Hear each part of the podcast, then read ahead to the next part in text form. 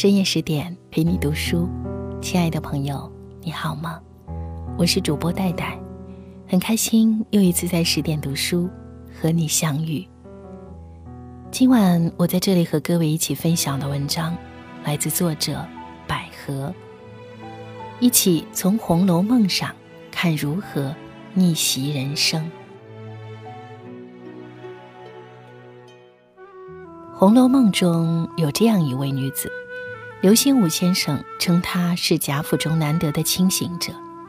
尽管只是一位地位卑微的丫鬟，但是在曹公笔下是一个有主意、有机智、好强、好胜、有志向、有野心、有作为的女孩子。她就是贾宝玉的丫鬟小红。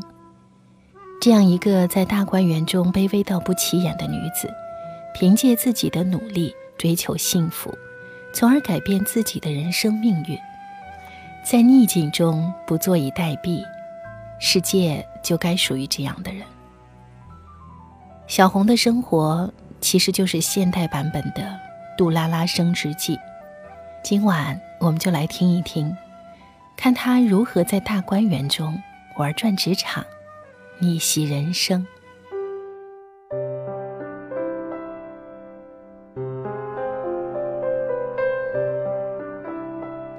大概每个有点志向的人，都要经历一段特别苦闷的时期。《红楼梦》第二十六回，小红满心郁闷的拉开抽屉，找描花样子的笔。却发现根根都是秃的，仿佛是在映照他那一时期的境遇，处处受挫，处处碰壁。年龄不小了，已经十七岁，在怡红院里还干着最底层的活儿大丫鬟们谁都可以随便指使他，好事都是别人的，遇到打赏，这个也有，那个也有，就是没他的。样样不比人差，却愣是被边缘化了。这还不算，动不动就挨修理。在书里一共才出场三四个回合，被人找茬欺负的戏就两场，他是有多不招人待见？心灰意冷间，他说出了自暴自弃的话：“还不如早些死了干净。”他不得志。是有原因的。首先，他原本就不是人家圈子里的人。他来怡红院当差在先，宝玉后来才点了这一处居处。乌泱乌泱一大帮人涌进来，他这原住民反而成了外人。历来体制合并的一开始都会有小团体划分，他属于非主流。但是比小红来的还晚的方官。却被主流群体很好的接纳了。方官学戏出身，早通人事，长得也不赖，袭人却主动给方官机会，叫他给宝玉吹汤。这是为何？袭人当时是这样说的：“你也学着服侍，别一味呆憨呆睡。”这句话表明袭人知道方官是个不长心的人。不具备多少危险性，可以信任，才加以引荐。而小红本是大管家林之孝的女儿，因她原有三分容貌，心内着实想向上攀高，美美的要在宝玉面前显弄显弄，是个有上进心、不安于现状的女孩。只是宝玉身边那一干人都是伶牙俐爪的，哪里插得下手去？秋纹、碧痕、晴雯一帮人们将宝玉围得密不透风，根本不给他任何接近宝玉的机会。一年多了，他连宝玉的边儿都沾不上，还处处被压制排挤。就因为瞅机会给宝玉倒了一杯茶，被秋纹都脸啐了一口，说了一顿恶话，让他照照镜子，看看自己配不配。他们排斥小红。原是因为他过早的暴露出了不安分，引起他们的警惕与反感，才同仇敌忾的予以防范压制。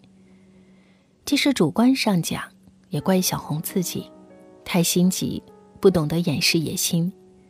但当做了重点盯防对象。他们人多势众，他行之影单，自然落下风挨欺负。偶尔的反抗显得那么无力，即使有理，也不敢大力分辨，活脱脱成了颐和院里的弱势人群。尽管如此，小红可不是弱者。看人一向精准的宝钗，听到他和贾云私相传授手帕的秘密时，竟选择了退避三舍。理由是，他素昔眼空心大。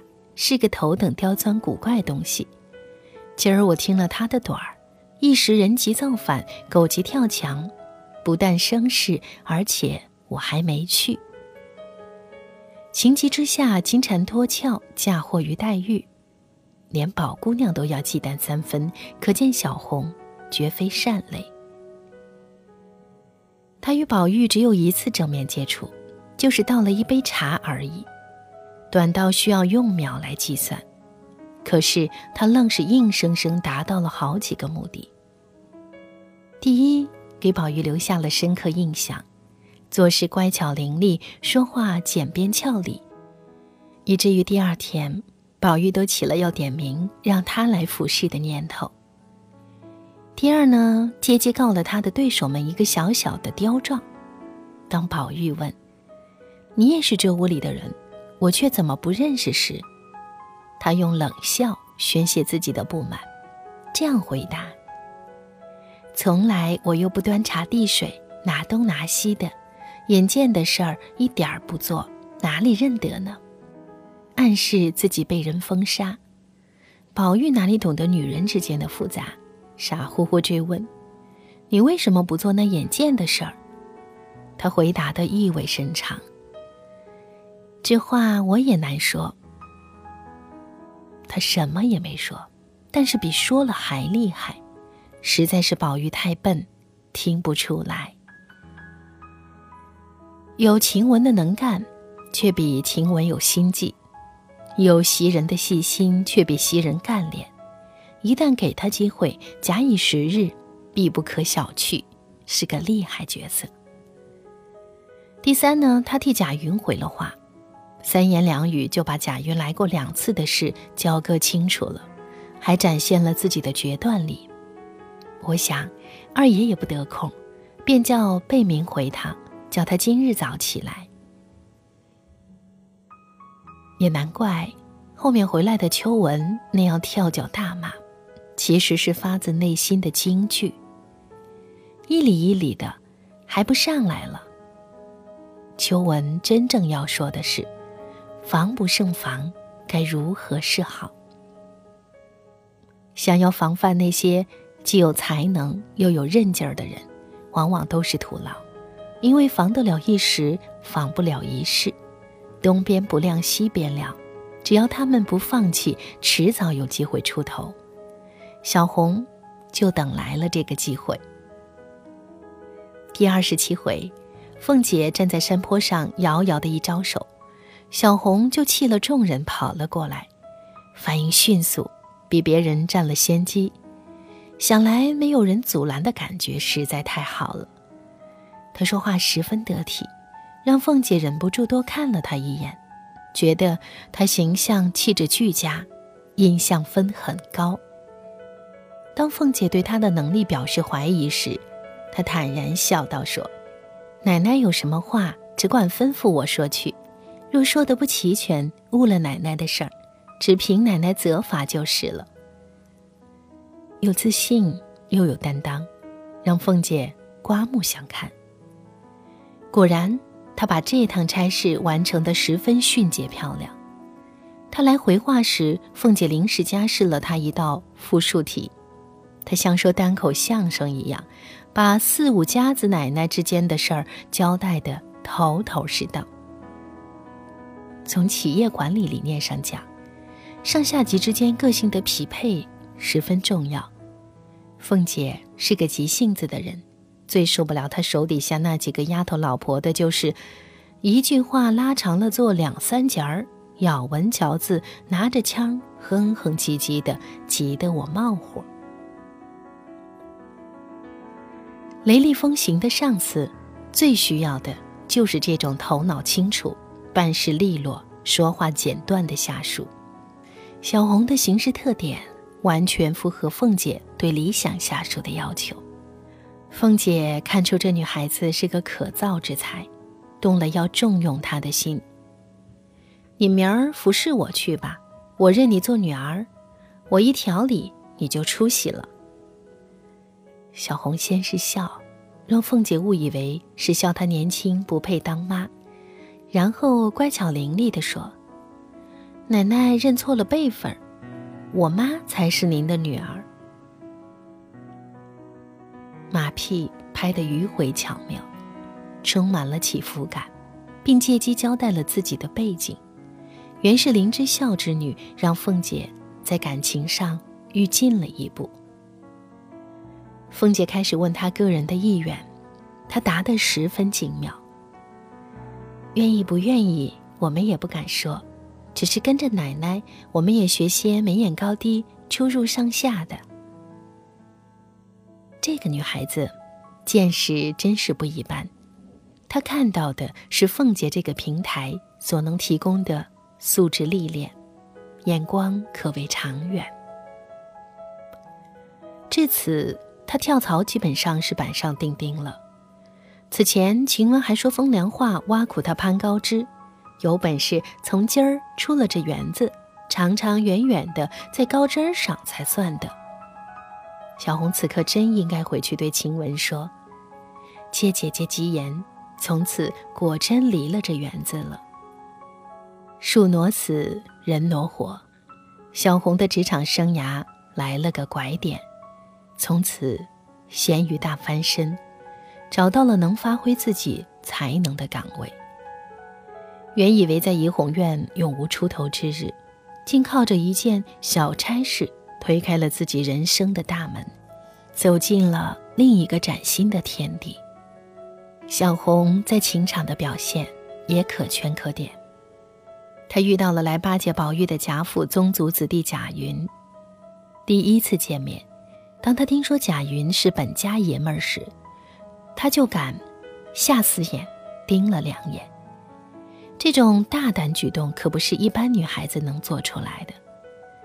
跟贾云说话，外冷内热，面上冷笑，实际话语里全是善意的点拨和体恤，叫他别在此傻等，让他刚在舅舅不是人那儿尝够了世态炎凉的贾云，心头一暖。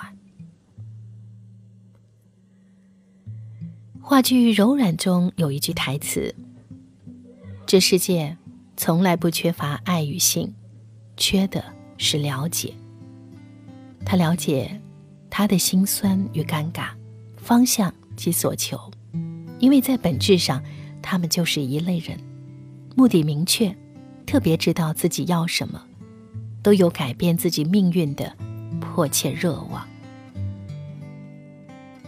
三言两语间，双方的磁场便吸引对接上了，属志同道合式的一见钟情。自此，贾云。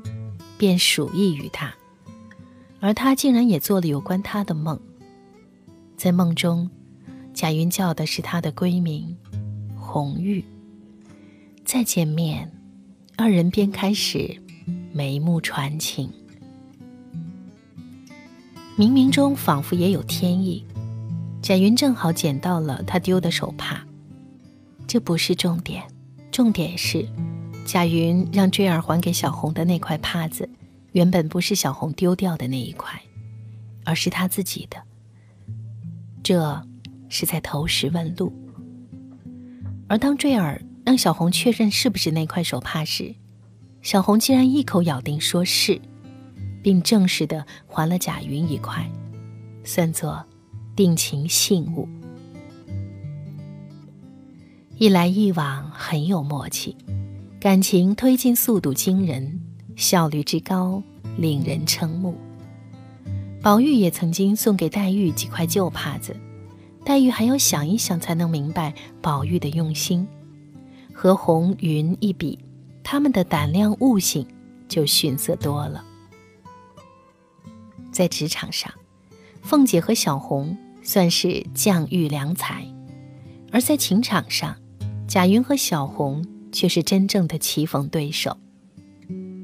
不出意外的话，小红未来将成为正式的云儿奶奶，虽不大富大贵，却已是安安稳稳，以贾家宗族妇人的身份，有事没事来贾府里走动走动。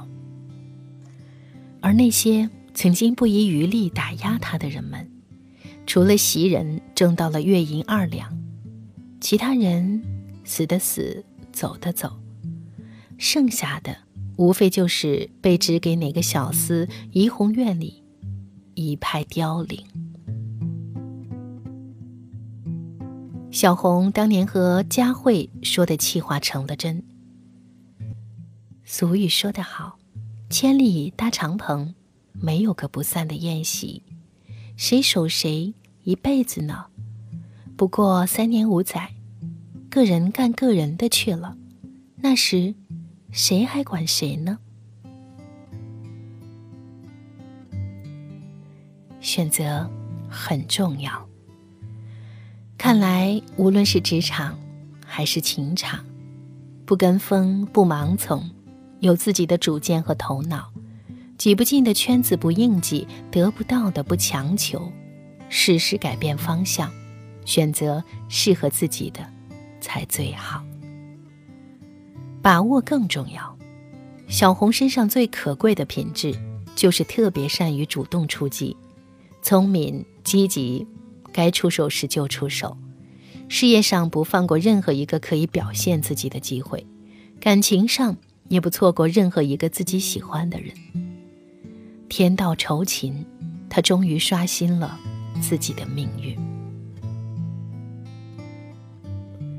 曹雪芹心怀悲悯和欣赏，一路成全了小红的“失之东隅，收之桑榆”，大概就是想借此传递出这样一个正能量：生存从来都是勇敢者的游戏。山不过来，我过去。在逆境中，从不坐以待毙，世界就该属于这样的